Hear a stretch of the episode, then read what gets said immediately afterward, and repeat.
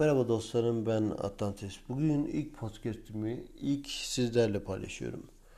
Bu bahsettiğim şey Elon Musk'la alakalı. Elon Musk dünyanın gündemini habire yerden yere değiştirip duruyor. Amerika'nın en büyük gururlardan birisi Elon Musk, ikincisi Amazon, üçüncüsü Mark Zuckerberg. Mark Zuckerberg'in şu anda davalarla uğraştığına dair bir takım manşetler hala duruyor. Gizlilikle alakalı bir takım sorunlar yaşadığıyla alakalı habire gündem bundan çalkalanıp duruyor. Konu Elon Musk'a gel gelmek üzere Elon Musk'ın sürekli bir şeyler icat edip bir yerlere varmasıyla dünyamızı rahatlatacak faydalı şeyleri ortaya koydukça ben bu adamı gitgide sevmeye başladım arkadaşlar. Siz ne düşünüyorsunuz bilmiyorum ama dünyaya kat ve kat faydalı şeyler yapmaya devam ediyor. Mesela şundan haberiniz var mıydı arkadaşlar? Ee, şu uydu olarak dünyamızın %80'ini internetin sınırsız yapmaya uğraştığını biliyor muydunuz? Ben öyle biliyorum yanlış hatırlamıyorsam. Bunun için çaba sarf ettiğini düşünüyorum. Yani yeni yeni uydular çıkartmaya çalışıyor. Daha başka ne diyebilirim ki? Bu adam daha e, Tesla aracını ortaklarından birisi.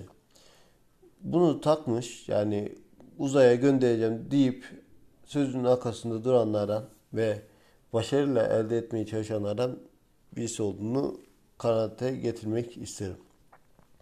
Öyle başarılı bir insan ki insanlar kıskanıyor. Yani ben bile kıskanıyorum. Niye ben üretmedim?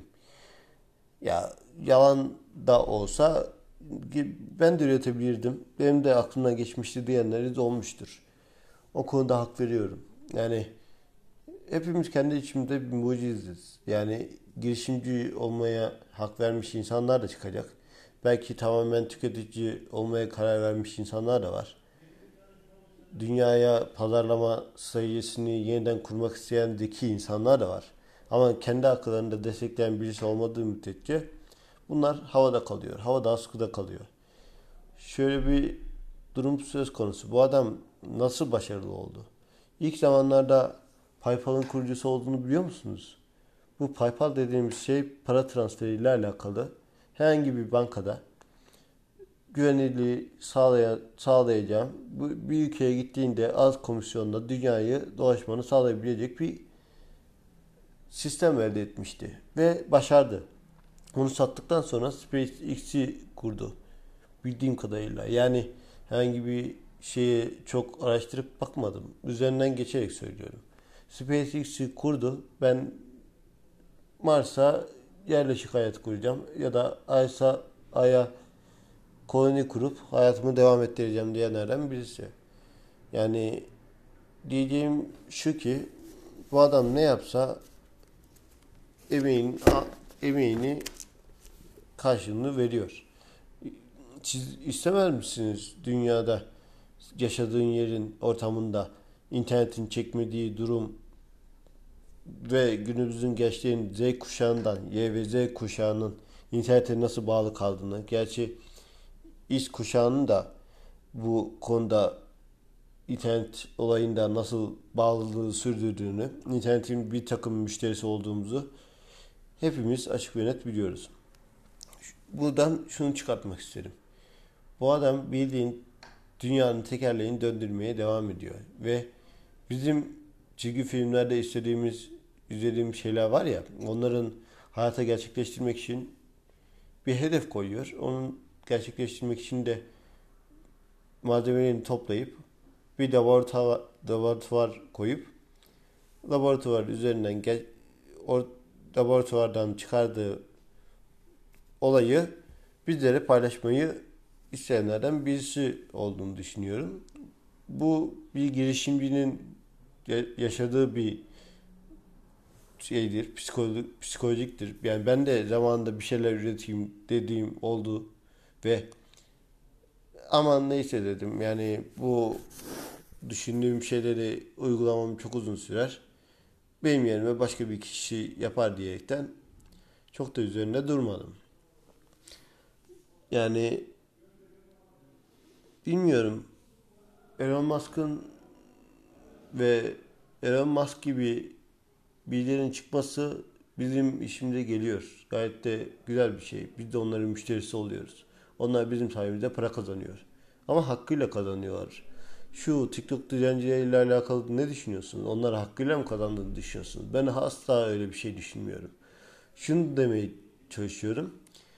Yani alnının teriyle, bilginin uğraştığı emekle yani kafanı çalıştırıyorsun.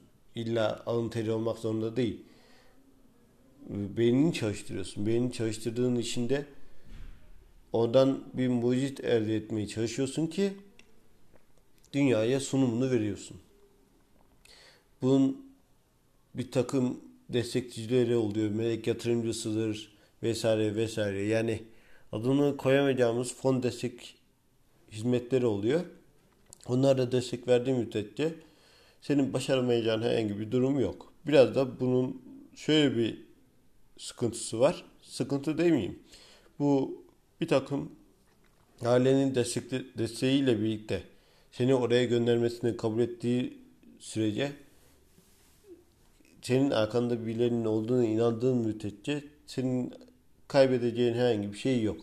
Bazıları kendi başına kazanıyor, kendi başına kendi başından müteverrik kazandığı parayla ben buradan bu yatırımı yaparım, buradan bunu çeviririm vesaire vesaire. Yani insanın aklını almayacağı şekilde yatırımlar yapıyor ki tek başına da bu işin altından da kalkabileceğini de göstermiş oluyorlar.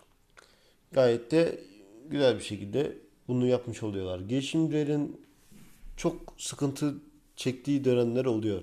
Yar, projeleri yarıda bırakıp ya da projelerin çalındığı zamanki durumu hiç bahsetmek istemiyorum. Ve durumlar ne yazık ki gerçekleşiyor. Bazıları suikasta uğrasa da bazıları kendi elleriyle kendisini yapmış oluyorlar. Mesela kim varmış? Amerika İç Savaşı sırasında de, kendi yaptığı denizaltıdan çıkardığı arızalar yüzünden kendi canını ortaya koyup ve teknolojisiyle birlikte hayatının yaşamını yitirmiş oluyor. Durum bundan ibaret. Benden bu kadar. Herkese iyi günler dilerim.